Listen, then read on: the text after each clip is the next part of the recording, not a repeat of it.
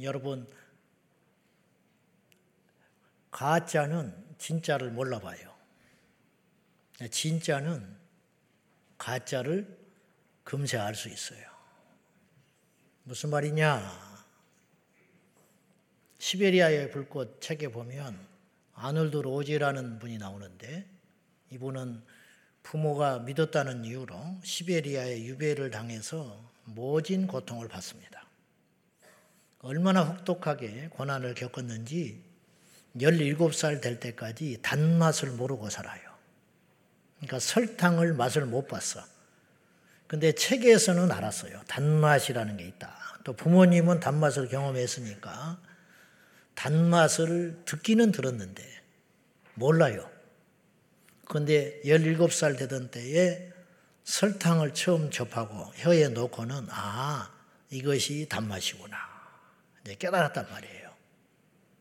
경험하지 않으면 모르는 거예요. 영적인 것도 마찬가지라는 거예요. 영적인 것도. 성령을 받은 사람과 성령을 안 받은 사람은 대화가 안 됩니다. 하늘에 소망을 두는 사람과 천국과 지옥이 있다고 믿고 그걸 향하여 달려가는 사람과 이 땅이 전부여 죽으면 끝이라고 믿고 이 땅에 바벨탑만 쌓고 살아가는 사람은 대화가 안 돼요. 때로는 논리적으로 이 땅이 전부라고 믿는 사람이 이기기도 합니다. 진중권 씨나 도월 김영옥 같은 사람을 제가 말상대를 하면 못 이기겠지요. 그러나 그렇다고 천국이 없어지는 것도 아니고 그렇다고 하나님의 진리가 훼손되는 것도 아니에요. 자, 성령을 받은 사람과 받지 않는 사람은 서로 통할 수 없다. 그래서 성경은 이렇게 이야기합니다. 육신에 속한 사람은 하나님의 성령의 일을 받지 아니하나니 이는 어리석게 보이며 알지도 못함이라.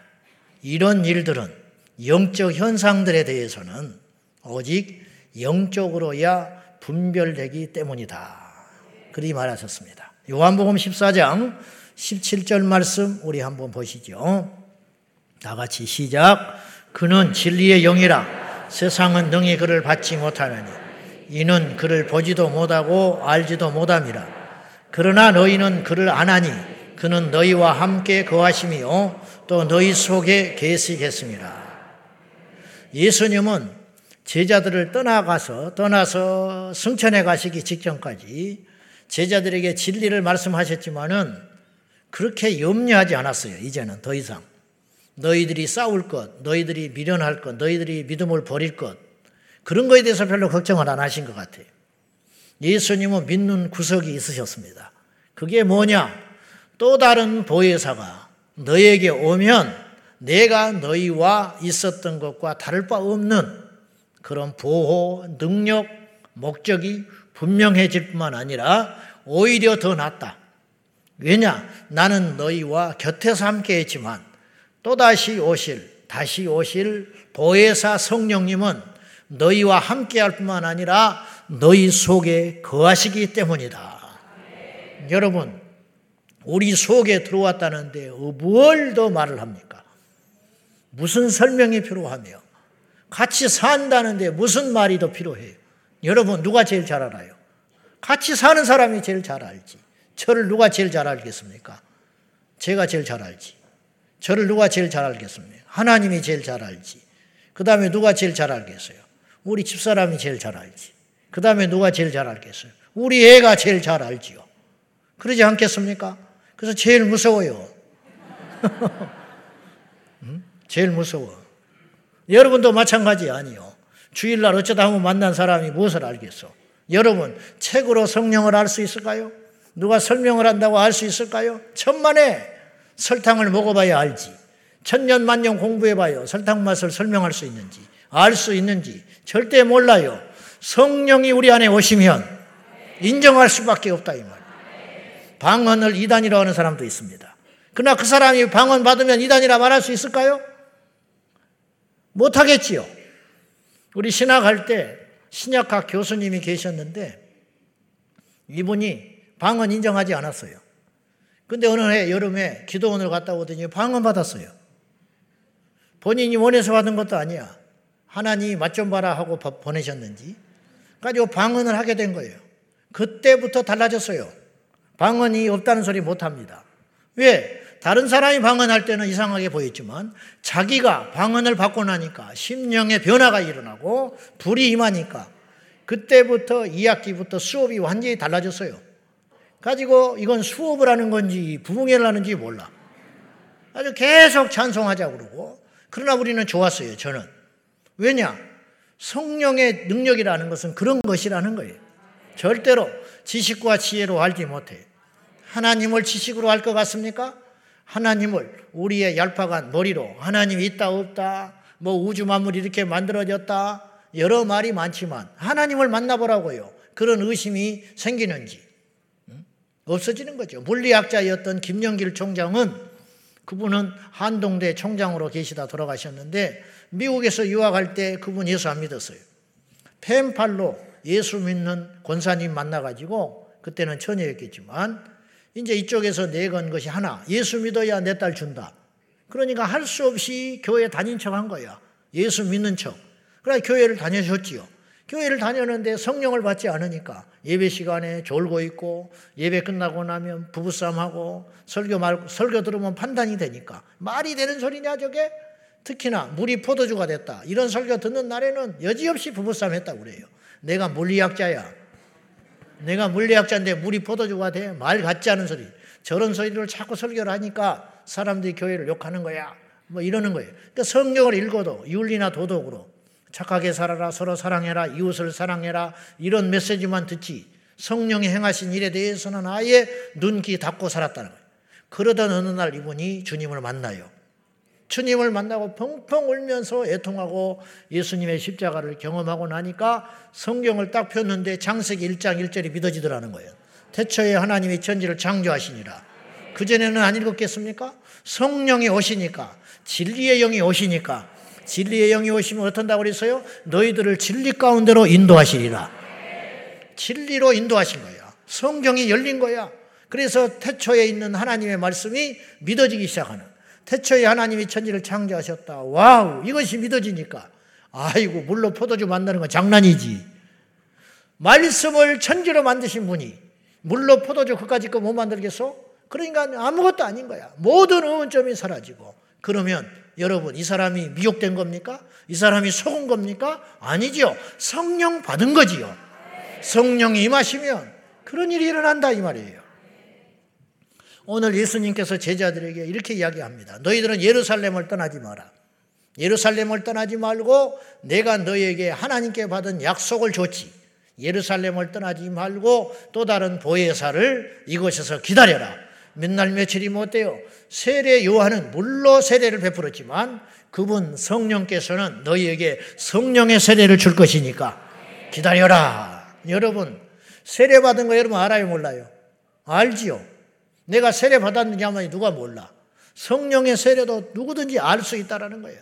여러분이 성령 세례 받은 사람과 안 받은 사람 알아요. 성령을 받았는지 안 받았는지 물 세례를 받은 것처럼 명확히 안다 이 말이에요. 나는 1984년 여름에 성령 세례 받았어요. 성령 세례. 그리고 86년 12월 24일 날 물 세례 받았어요. 그러니까 저는 성령 세례를 먼저 받은 케이스예요. 근데 이제 대부분의 경우는 제가 보니까 물세례 받고 성령세례 받는 분들이 많더라고. 근데 우리 성도님들 중에는 간혹 가다가 물세례를 받기 전에 성령세례 받은 사람도 있어요. 빌립은 이디오피아 네시에게 세례를 베풀 적에 물세례를 베풀 적에 성령세례 동시에 받았어요. 이런 거지요. 이런 일이 일어난다 이거예요. 음. 여러분에게 이 성령이 있냐 이 말이야. 없으면 가짜예요. 없으면 교회를 10년, 20년 다녀도 절대로 성령의 역사에 대해서 알지 못해요. 그리고 계속 판단만 되는 거야. 이단 아니냐? 맞는 것이냐? 이게 뭐냐? 미신이냐? 이런 생각만 하고 사는 거지. 귀신의 역사를 부정하고 사는 목사님이 있었어. 근데 이분이 말 솜씨가 좋고 성경을 잘 풀어가지고 부흥사가 됐어요. 근데 어느 날 그 교회에 이제, 이제 전국을 다니면서 부흥회를 하지요. 근데 어느 날 그 교회 전도사님이 어떤 신령하고 성령 받은 목사님한테 성령으로 목회하는 목사님한테 다급하게 전화가 왔어요. 목사님, 이제 이분이 이 목사님을 아는 거지. 부, 부교육자가. 목사님, 우리 목사님 좀 살려주세요. 그래. 이거 뭔 일이냐? 그랬더니 우리 목사님이 지방에 부흥회를 갔는데 지금 못 올라오고 있다는 거예요. 부흥회를 가놓고 20일이 지나도록. 무슨 일인데? 그랬더니 이분이 부흥회 집회를 갔는데 그 시골 교회 안수 집사님이 귀신이 드러나 버렸어요. 귀신이 들어가지고 위통을 벗어제치고 동네를 활개치고 돌아다니는데 낯을 들고 그런데 이 귀신을 못 쫓아내고 있다는 거예요. 이 목사님이. 그 교회 목사님도 못 쫓아내고 부흥 강사도 못 쫓아낸다는 거예요. 근데 이 시골교회 목사님이 부흥 강사 목사님한테 당신이 부흥회 하다가 이런 일이 생겼으니까 해결해 놓고 가라고 그런다는 거예요. 지금 그 교회도 망하게 생겼고 우리 교회도 망하게 생겼다는 거예요. 이걸 해결해 볼 수가 없다는 거예요. 그래서 이제 이 목사님이 달려 쫓아갔다는 거예요. 쫓아갔더니 두 목사님이 아주 반쪽이 돼가지고 금식을 하고 기도를 하고 쫓아내는데 안 나가. 그래서 자기들 좀 살려달라고 그래. 그러니까 이 목사님이 그 귀신 들린 안수사를 붙잡고 나사렛 예수로 명하노니 떠나거라. 그랬더니 그 순간에 나가버리고 말더라. 5분 걸렸대, 5분. 그랬더니 이 부흥강사 목사님과 시골교회 목사님이 무릎을 딱 꿇고 회개하면서 그때 성령의 역사를 인정하기 시작하더라는 거예요. 뭘로 이걸 해결하냐 이 말이에요. 뭘로? 사도 바울이 이렇게 말했습니다. 내 말과 전도함이 사람의 지혜 있는 설득력 있는 말로 하지 아니하고 내가 성령의 나타남과 능력으로 하나니 이는 이유가 있다. 너희의 믿음이 사람의 지혜에 있지 아니하고 하나님의 능력에 있음을 알게 하려 함이라. 사도 바울이 보통 똑똑한 사람입니까? 얼마나 대단한 학자고 철학자인데. 근데 그도 성령의 능력이 아니고는 한 사람도 바꿀 수 없더라. 하나님이 하시면 된다 이 말이죠. 예수님의 제자들이 아무 능력이 없어요.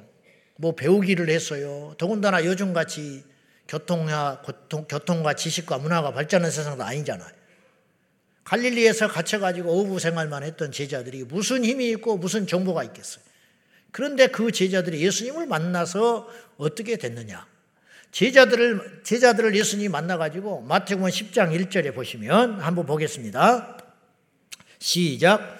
예수께서 그의 제, 열두 제자들을 부르사 그 모든 병과 모든 약한 것을 고치는 권능을 주시니라. 여러분, 제자들이 쫓아낸 게 아니에요. 예수님이 주신 권능으로 쫓아낸 거예요. 암행어사가 마페, 이거 적절한 표현인지는 모르겠지만, 암행어사가 마페를 들고 다닙니다. 암행어사가 옷차림이 어떤지, 체격이 어떤지, 아무 필요도 없어. 고향이 어떤지, 인간성이 어떤지, 아무 상관이 없어. 마페 자체가 능력이 됐다는 거예요. 요거 없으면 진짜 암행어사라도 인정을 받지 못하는 거예요. 네가 증명해보라. 네가 무슨 암행어사야. 허름한 선비가. 증명해봐라. 마페 잊어버렸다는 거야. 갖고 오기 전에는 안 되는 거예요. 마페가 능력이에요. 제자들이 무슨 힘이 있어요? 예수님이 주신 권능이 능력이 있다는 거예요. 귀신을 무슨 수로 쫓습니까? 병을 무슨 수로 고칩니까? 근데 제자들에게 어느 날 이리 와봐. 그러면서 테스트 한 거지. 예수님이 또 다른 보혜사가 오시기 전에 보혜사였던 예수님이 권능을 줬어요. 어떤 권능? 귀신 쫓아내고 병 고치고 복음을 전할 수 있는 능력. 말주변도 없고 하니까. 근데 그 권능을 준 대신에 지갑도 뺏어버리고 두보로도 뺏어버리고 오직 그런 거 의지하지 말라고. 그래 놓고는 밖으로 나가 가서 외쳐라. 이 제자들이 쭈삣쭈삣하고 간 거예요. 사실은 확신이 없어. 테스트를 해볼 기회가 없으니까. 근데 이제 그 말씀에 순종해서 간 거예요. 이게 잘한 거지. 갔더니 고을마다 돌아다니니까 진짜 그때 당시는 얼마나 병든 사람이 더 많았겠어요. 병원이 없으니까. 귀신 들린 사람도 많았겠지요. 병든 사람, 귀신 들린 사람, 혹시나 하고 병든 사람이 손을 얹으니까 벌떡 일어나 버리네? 앉은뱅이가 일어나 버리네? 귀신 들린 사람이 벌벌벌 떨고 나가 버리네? Wow! 이런 일이 일어나는구나. 우리가 전에 한 적이 없어. 노력도 한 것도 없어.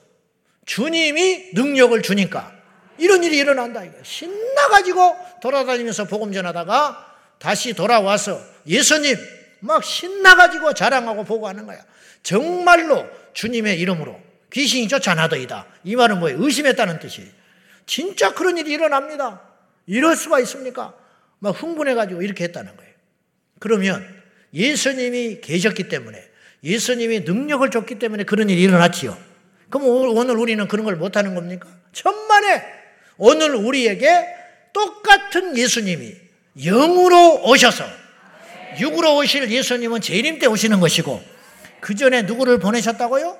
또 다른 보혜사 성령님을 우리에게 보내셔서 내가 실상을 말하노니 내가 너희를 떠나는 것이 더 유익하다. 내가 가면 너희에게 또 다른 보혜사를 보내리라. 그리고 그분이 오순절날 오신 거예요. 할렐루야.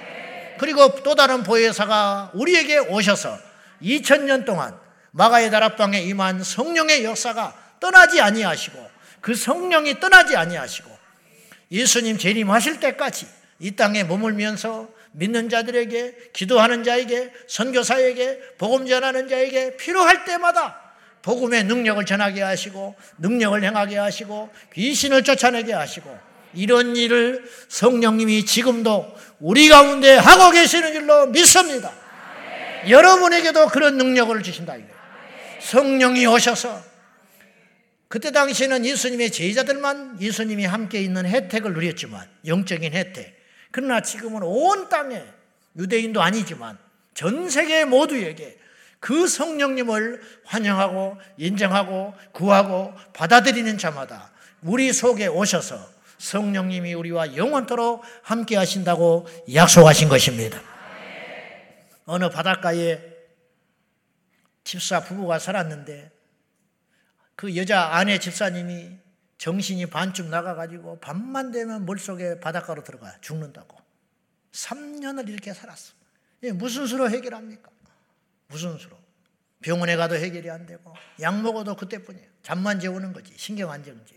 무슨 수로 이걸 해결하냐고 도대체. 그러다가 성령 받은 목사님을 만나가지고 예수 이름으로 물리치고 쫓아냈더니 알고 봤더니 그 친정 엄마가 물속에 빠져 죽었어요. 그 귀신이 친정 엄마의 흉내를 내면서 그 사람에게 역사해가지고 멀쩡한 여집사가 그렇게 3년을 시달리는데 그 순간에 예수의 이름으로 그 귀신을 대적하자 그 여인이 새로워졌다 이 말이에요. 이런 일은 차고 넘치는 거예요. 전 세계 이런 일이 도대체 무슨 일로 이런 일은 예수님이 하신 일이잖아. 예수님이 만약에 2000년 전에 그런 여자를 만났다면 어떻게 하겠어요? 해결해주고 추방해주고 고쳐줬을 거 아니에요. 그 지방에, 그 집안에 어둠이 물러가고 빛이 임하는 거라. 무슨 수로 해결하냐고. 제가 군대에 있을 때 어쨌든 제가 경찰에 근무를 했어요. 이유는 모르지만은. 근데 경찰관이 있었는데 자기 여동생이 미쳐가지고, 미쳐가지고, 근데 이제 무당한테 쫓아다니고, 뭐 10년, 20년을 시달리고 있었어요. 그래서 내가 그거는 절대로 무당이 못 고치요. 그때뿐이지. 예수 믿어야 됩니다. 그건 귀신의 역사입니다. 내가 단호하게 이야기했어요. 그랬더니 경찰관이 화를 불같이 내면서 막 나한테 욕을 하더라고. 그랬더니 나중에 하루쯤 있다가 와서 사과를 했어요, 나한테. 자기가 미안하다고. 왜 그러냐 그랬더니 무당한테 막 시달리고 이런데 뭐 영적이다 어쩌다 이런 소리 질려버렸다는 거예요, 자기는. 그러나 분명히 내가 말했어. 그건 귀신의 역사다. 교회 가야 난다. 교회 안 가면 답 없다. 그랬더니 고민해보겠다고 그러더라고. 근데 지금까지 고민하고 있는 모양인데 영적인 일은 영적으로야 해석이 되고 해결되고 분별되는 거예요. 우리 교회 성도님이 계세요. 이 성도님이 최근에 세례를 받았는데 얼마나 열심히 해서 저는 교회 집사님인 줄 알았어. 근데 알고 봤더니 세례를 이제 받았더라고. 이분의 사연이 있는데 이분이 시어머니가 죽는 걸 보고 충격을 받아가지고 이분이 죽음의 공포에 시달렸어요. 잠도 못 자고 이것이 우울증으로 오고 이것이 밖으로 표현되기를 왜곡되게 표현되기 시작했어요. 술을 먹게 되고 담배를 피우게 되고 그리고 입에서 욕설이 아니면 말이 안 되는 그런 상황 가운데 살다가 하나님께서 이 영혼을 불쌍히 여기셔서 마음속에 이런 생각이 들더래. 내가 이대로 살다가는 큰일 난다. 그래서 교회를 가야겠다. 이게 하나님의 사인이죠. 그래서 교회를 가기 위해서 교회를 찾는 중에 우리 교회 권사님을 만난 거예요. 가정이 우리 교회를 나오게 돼. 유튜브도 보고 우리 교회 오게 됐는데 좀 다녀봐라 그랬어요. 권사님이. 그때 이분이 다녀봐서 믿는 건 아닌 것 같더라는 거예요. 그래서 바로 등록을 했어요. 그리고 그때부터 주님을 찾기 시작했어. 성령님이 찾아오셨어요. 그때부터 어떤 일이 벌어졌느냐? 술이 끊어지고 담배가 끊어지고 입에서 욕설이 안 나가고 믿지 않는 남편이 깜짝 놀래버렸어요. 그리고는 일주일에 세 번씩 전도를 하러 다닙니다. 근데 세 번 하다가 남편이 싫어하니까 두 번을 해요. 그러니까 남편이 지금 불만이 뭐냐? 맨날 술 먹고 같이 맞담배 피우고 놀러 다녔는데 이제는 이걸 못하니까 불만이지만은 아내가 변하는 것은 누구도 부정 못해. 이렇게 변할 수 있냐? 이렇게 바꿀 수 있냐? 이분이 힘든 어린 시절을 보냈기 때문에 글씨를 몰라요. 성경을 읽는 게 소원이야. 그래서 이분이 성경을 품에 안고 3개월을 기도했대. 이 말씀을 읽게 해달라고. 하나님이 눈을 열어주셔서 글을 읽게 되고 지금은 성경에 필사를 하는데 민수기까지 필사를 했다고 하십니다. 누가 했나요? 사람이 했나요? 병원에서 했나요? 약이 했나요? 성령님이 그렇게 하셨다 이 말이죠. 그 성령님을 우리 안에 받아들여야 된다 이 말. 여러분에게 그 성령이 계십니까? 주의 성령이 내게 임하셨으니 이는 나를 보내사 가난한 자에게 복음을 전하게 하시려고 내게 기름을 부으시고 포로던 자에게 자유를 눌린 자를 자유케 하고 주의 은혜를 전파하게 하려 하십니다. 우리 주변에 눌리고 상하고 찢긴 자들이 너무 많아요. 그런 사람들을 살리라고 하나님이 우리에게 오신 줄로 믿습니다. 사도행전 1장 8절 말씀 우리는 줄줄줄 외우지 않습니까? 오직 성령이 너에게 임하시면 너희가 권능을 받고 예루살렘과 온 유대와 사마리아와 땅 끝까지 이르러 내 증인이 되리라. 이 말씀을 두 가지로 생각을 해봐야 돼요. 그건 뭐냐? 권능이 임했지만은 주저앉아 있는 사람이 있는 거야. 성령이 우리에게 권능을 주셨는데 권능을 주신 목적이 있다는 거예요. 나가라는 거예요. 나가서 외치게. 나가서 상한 자, 가난한 자에게 떡을 주지 말고 여러분 가난한 자에게 돈을 주는 게 아니에요. 가난한 자에게 복음을 주는 거예요. 가난한 자에게 떡을 주면 그날 하루를 살 수 있지만 복음을 주면 영원히 살 수 있는 거예요. 하나님의 복음은 떡을 능가하는 능력이 있는 거예요. 가난한 자에게 복음을 전해라. 눌린 자를 자유케 해라. 귀신에게 눌린 자, 환경에 눌린 자, 마음에 눌린 자, 어둠에 눌려 있는 자. 무슨 수로 해방을 시키냐 이 말이에요. 지금요 아이들이 방 딱 문 닫고 들어가면 안 나와요. 영적으로 확 늘려가지고 게임 중독, 인터넷 중독, 스마트폰 중독 나가서 햇볕을 쬐지 않아요. 무슨 수로 그걸 구출해내냐 이 말이에요. 자식 이야기라 말도 못하지. 짐이 한 집입니다. 한 집. 이놈 사귀었다, 저놈 사귀었다, 이 여자 사귀었다, 저 여자 사귀었다. 툭 하면 며칠 아르바이트 하다가 그만두고 저밖에 앉아가지고 이걸 무슨 수로 해결하니? 마귀에게 영적으로 꽉 물려가지고 감사할 것이 온갖 투성인데 지 방이 없습니까? 지 차가 없습니까? 응?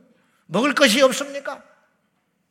옛날과 비교할 수 없는 것인데 그걸 감사로 여기지 못하고 기쁨으로 누기지 못하고 만족함이 없이 우울증에 걸려서 산에 죽네. 이렇게 눌려있는 그 영혼들에게 무엇이 답이 될 수 있냐 말이에요. 성령님만이 답이라 이 말이에요. 예수님이 답이라 이 말이에요. 예수께서 길이요 진리요 생명이라 말하셨어요. 그 말은 무슨 말이요? 성령이 우리에게 오시면 예수를 오염시키는 예수를 전염시키는 사람 예수만을 전해라 이 말. 예수님을 전하면 예수님이 그들에게 보혜사가 되셔서 성령으로 오셔서 그 인생을 힘있게 만들고 그 인생에게 살만나게 만드시고 그 인생을 변화시키는 역사가 성령님만이 하실 수 있다. 할렐루야! 눌리고 상하고 찢긴 자 해방시켜라. 새롭게 하거라. 그렇게 말씀하시는 거예요. 그렇다면 이제 지난 시간과 오늘까지 걸쳐서 결론은 이거예요. 성령 받은 우리는 어떻게 살아야 되냐 이는 거예요. 성령 받은 우리는 어떻게 살아야 되냐? 성령이 오시면 방언이 일어나겠지요. 그렇다고 방언 안 한다고 해서 성령 못 받다는 뜻은 절대 아니에요. 왜냐하면 은사기 때문에 방언 없이도 성령 받은 증거가 나타나요. 예수님을 믿고 있다는 것 자체가 그것이 곧 성령 받은 증거입니다. 그러니까 열등감을 느낄 필요는 없는데 아무튼 성령이 우리에게 오시면 어떤 일이 일어나잖아요.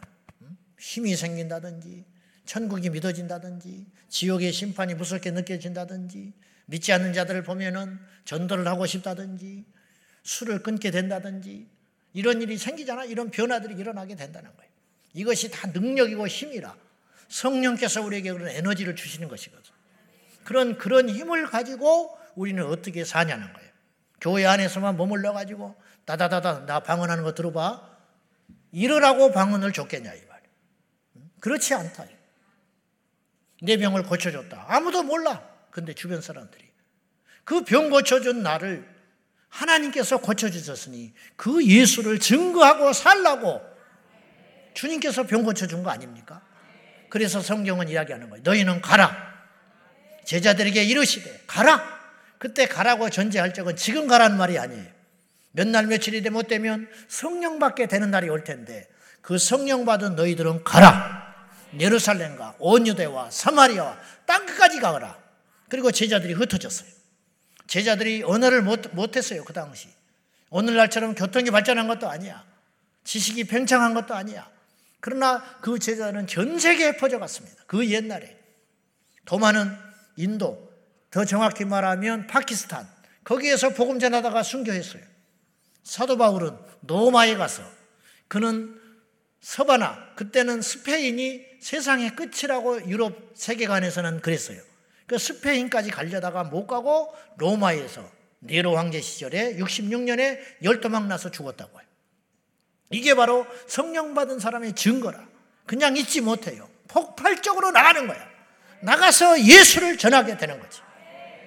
오늘 아침에 카톡에 케냐에서 목회하는 목사님이 목사님 제가 모리셔스라는 아프리카 인도 해에 인도양에 있는 인도양에 있는 섬에 왔습니다.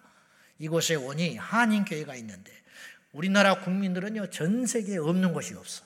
야 놀라운 것이 인구가 150만 정도 모이는 작은 섬인데 아프리카의 싱가폴이라고 불리는 곳이래요. 모리셔스 섬에 왔는데 이곳에도 한인 교회가 있다는 거예요.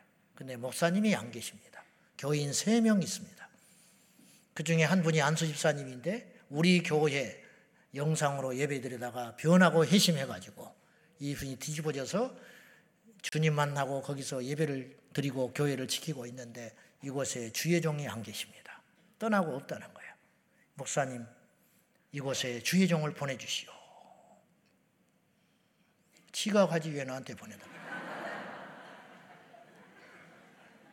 근데 내가 지금 갈 수 있는 형편도 아니고 오늘 이 예배를 통해서 혹시 하나님께서 감동 주시면 그곳에 갈 종이 있을 거라고 나는 생각해요. 너희는 가라. 1만 킬로라는 책을 이지성 작가가 썼습니다. 이거 뭐 그 책에 다 거론된 내용이니까 중요한 비밀은 감추어졌지만 거기서 책이 다 나와 있어요. 탈북자 수천 명을 목숨 걸고 한국으로 데려오고 있는 슈퍼맨이라고 있는 가명이라고 쓰는 목사님이 그분이 계시는데 이분과 함께 사역한 것들을 그곳에 나눠놨는데 이분이 탈북자들이 나와가지고 예수님을 믿고 변화되면 이분들이 북한으로 들어가요. 근데 들어가서 지금 한 2, 30명이 순교했어요. 그러니까 이 작가가 이 수포 목사님을 원망을 계속 한 거야. 목사님 왜 보냅니까? 가면 죽는데 어렵사리 살겠다고 탈출한 사람을 왜 다시 보냅니까? 그때마다 이 목사님 울어요. 근데 나중에 알고 봤더니 이 목사님이 보낸 게 아니야. 그들이 가겠다고 하는 거야. 그들 안에 임한 성령께서 북한에 들어간다는 거야. 왜? 어차피 자기들은 죽었을 목숨이라는 거예요. 어차피 죽었을 목숨인데 탈북에서 하나님 만났고 내 안에 계신 성령께서 북한에 다시 들어가라고 하시니까 거절 못 한다는 거야. 그리고 들어간다는 거예요. 이걸 누가 시켜서 하는 일이냐고. 성령이 우리에게 오시면 가만히 있지 못한다 이 말이에요. 가만히 있지 못한다. 너희는 가라. 모든 족속으로 제자를 삼아 아버지와 아들과 성령의 이름으로 세례를 주고 내가 너에게 분부한 모든 것을 가르쳐 지키게 하라.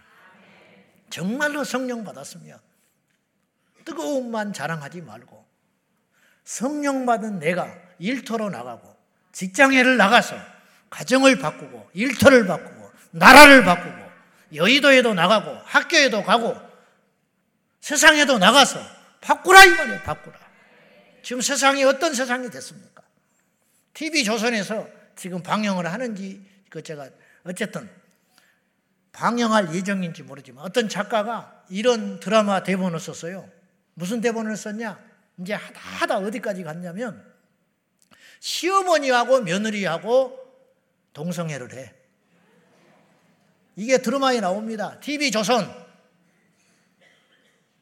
시어머니하고 며느리하고 동성애를 하는데 그래서 이제 그 예고편에 며느리가 누워 있는 자고 있는 시어머니에게 키스하려고 하는 장면이 나온다는 거예요.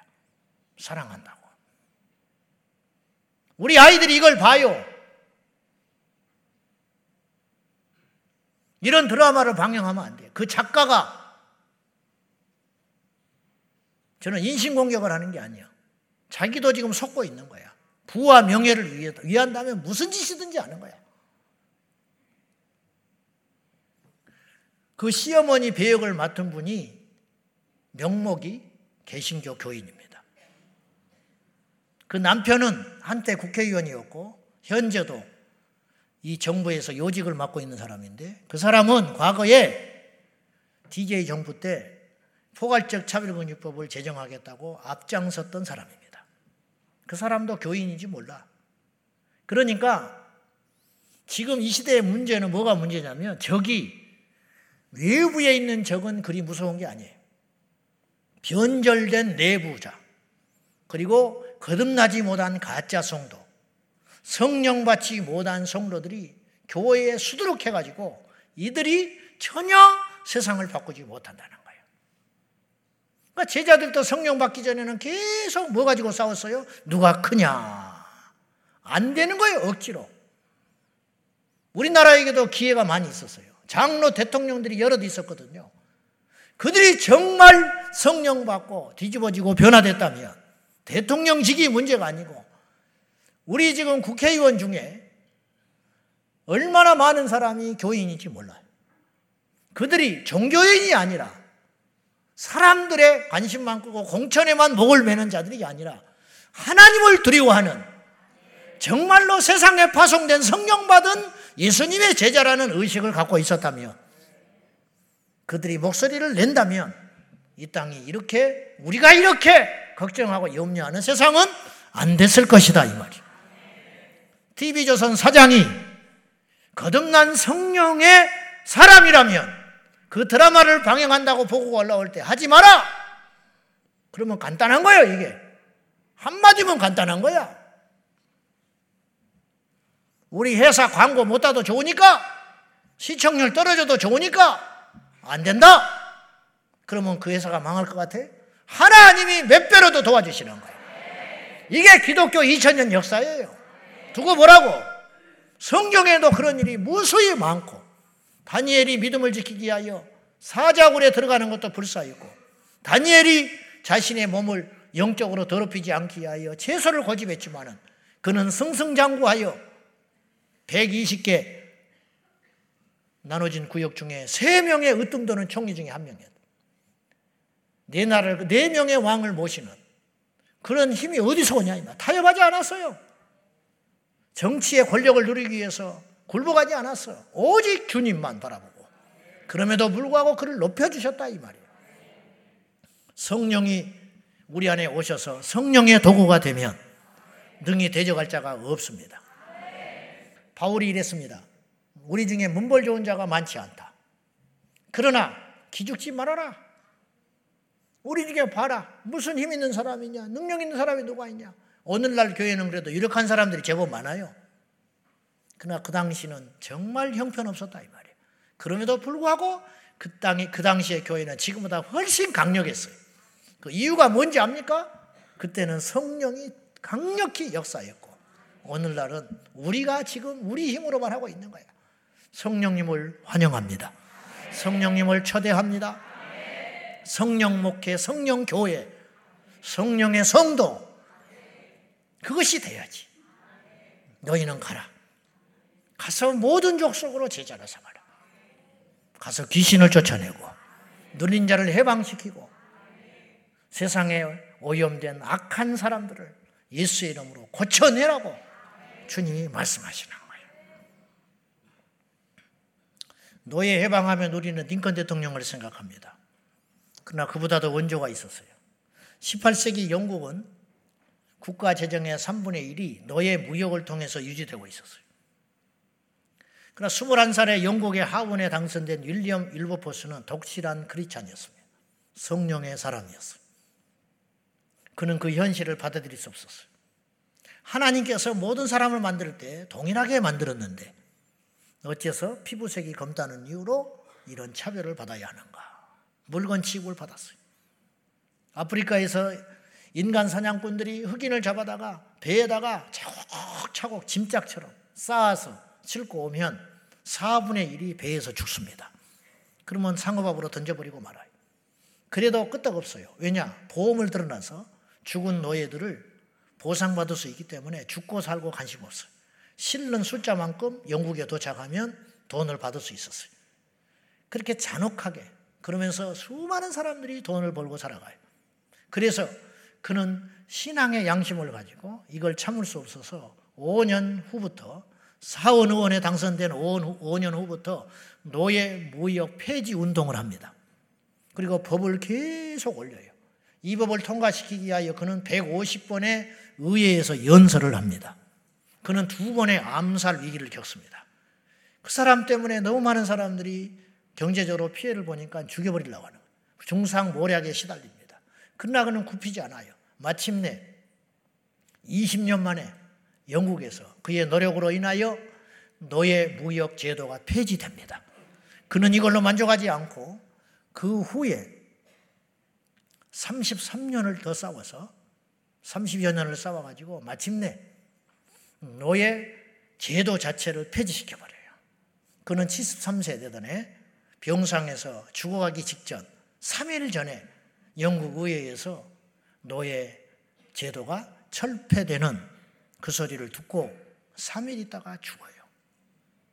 윌리엄 윌버포스가 성령 받은 윌리엄 윌버포스가 세상에 나가서 외치니까 세상이 바뀌었어요. 우리는 지금 뭘 하고 있습니까? 왜 우리끼리 싸웁니까?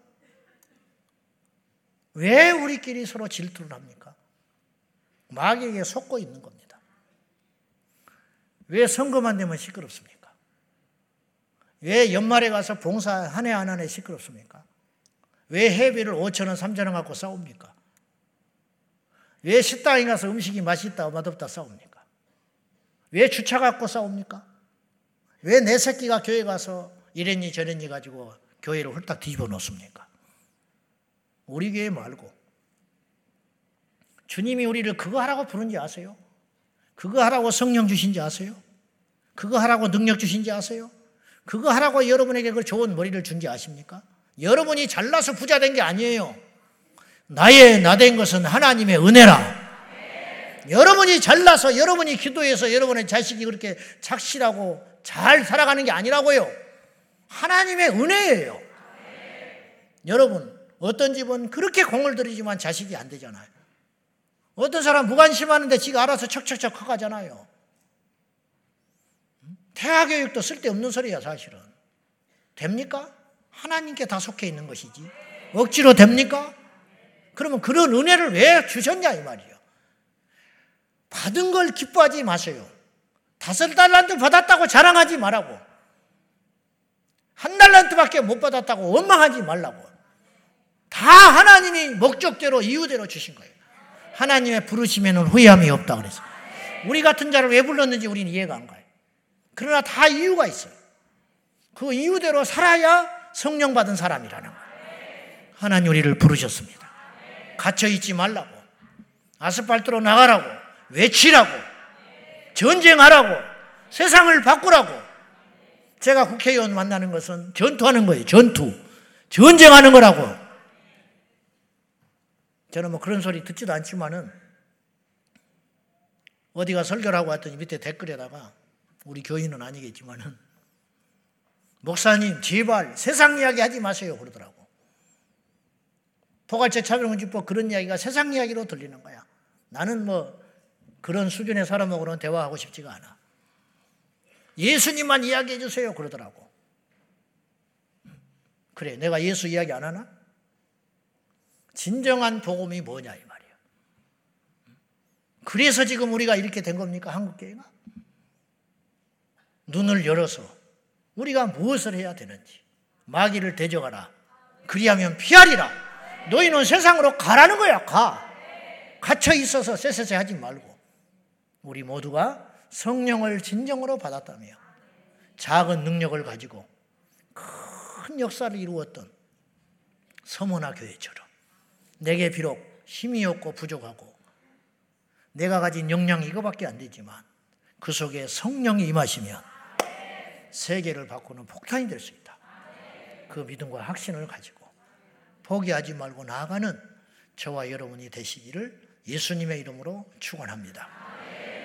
닭장에 수탉과 애기 병아리가 대화를 합니다. 아빠, 아빠 머리에 있는 이 벼슬은 왜 그렇게 멋져요? 그랬더니 어, 이 위용을 가지고 적을 제압하기 위한 것이지. 그래서 고개를 들었어요. 아빠, 우리에게 있는 이 날카로운 불이 이것은 왜 이렇게 날카롭고 쪼아대는 능력이 있는 거죠? 적이 들어올 때 사정없이 쪼기 위한 것이지. 아빠, 우리 목소리는 왜 이렇게 큽니까? 그랬더니 상대방을 제압하기 위해서 큰 소리를 준 것이지. 한참을 고민하고 있던 아기 병아리가 이렇게 물었어요. 근데 아빠, 어디는 왜 닭장 안에 있는 거죠?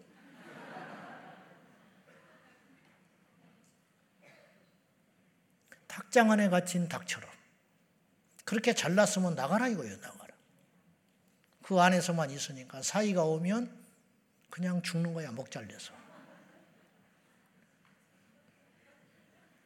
여러분이 능력을 달라고 기도 많이 하지요 성령 달라고 어지간히 기도 많이 하지요 주님이 물어요 그거 받아서 뭐 할래?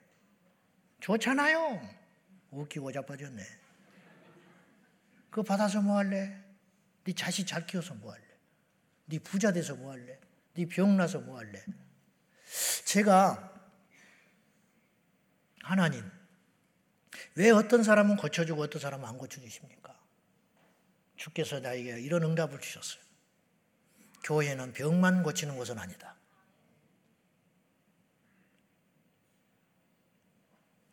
교회가 병만 만약에 다 고친다면 복음이 오해될 수 있다.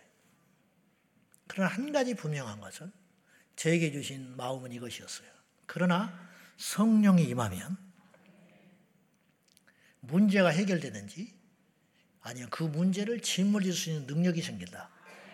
둘 중에 하나는 반드시 일어난다. 우리가 다 그래. 짊어지면 영광이 될 것이고 십자가 아니면 그 짐이 벗어지면 하나님께 힘있게 사명 감당하면 되는 거예요. 사랑하는 여러분, 성령을 받읍시다. 바울에게도 가시가 있었지만 그 가시 때문에 하나님이 못하실 일은 없었어. 왜냐? 그 가시로 인하여 바울은 평생을 주님을 붙잡고 살았기 때문에 오직 성령이 너에게 임하시면 너희가 권능을 받아서 예루살렘과 온 유대와 사마리와 땅 끝까지 이르러 내 증인이 되리라. 세상으로 가라. 일터로 가라. 가서 일터를 바꿔라. 가정으로 가라. 가서 가정을 바꿔라. 너희 형제에게로 가라. 형제를 바꿔라. 세상으로 나가서 바꾸는 성령 받은 우리 모두가 되기를 축원합니다. 기도하겠습니다. 하나님 아버지, 우리에게 성령님 오시옵소서. 성령님 오시사 이 세상을 이겨내는 예수님의 용사되게 하시고 그 옛날 마가이다라 빵 성령님 오셔서 그때는 조직도 없었고 사람도 없었고 교통도 없었고 지식도 없었고 문화도 미천하던 그때에 전 세계에 복음이 전파되었다면 오늘날 우리가 성령 받으면 얼마나 엄청난 일이 일어나겠습니까? 주여 우리 제자 왕성교회 모든 성도들이 성령 받아 세상을 바꾸게 하여 주시옵소서. 예수님의 이름으로 기도하옵나이다.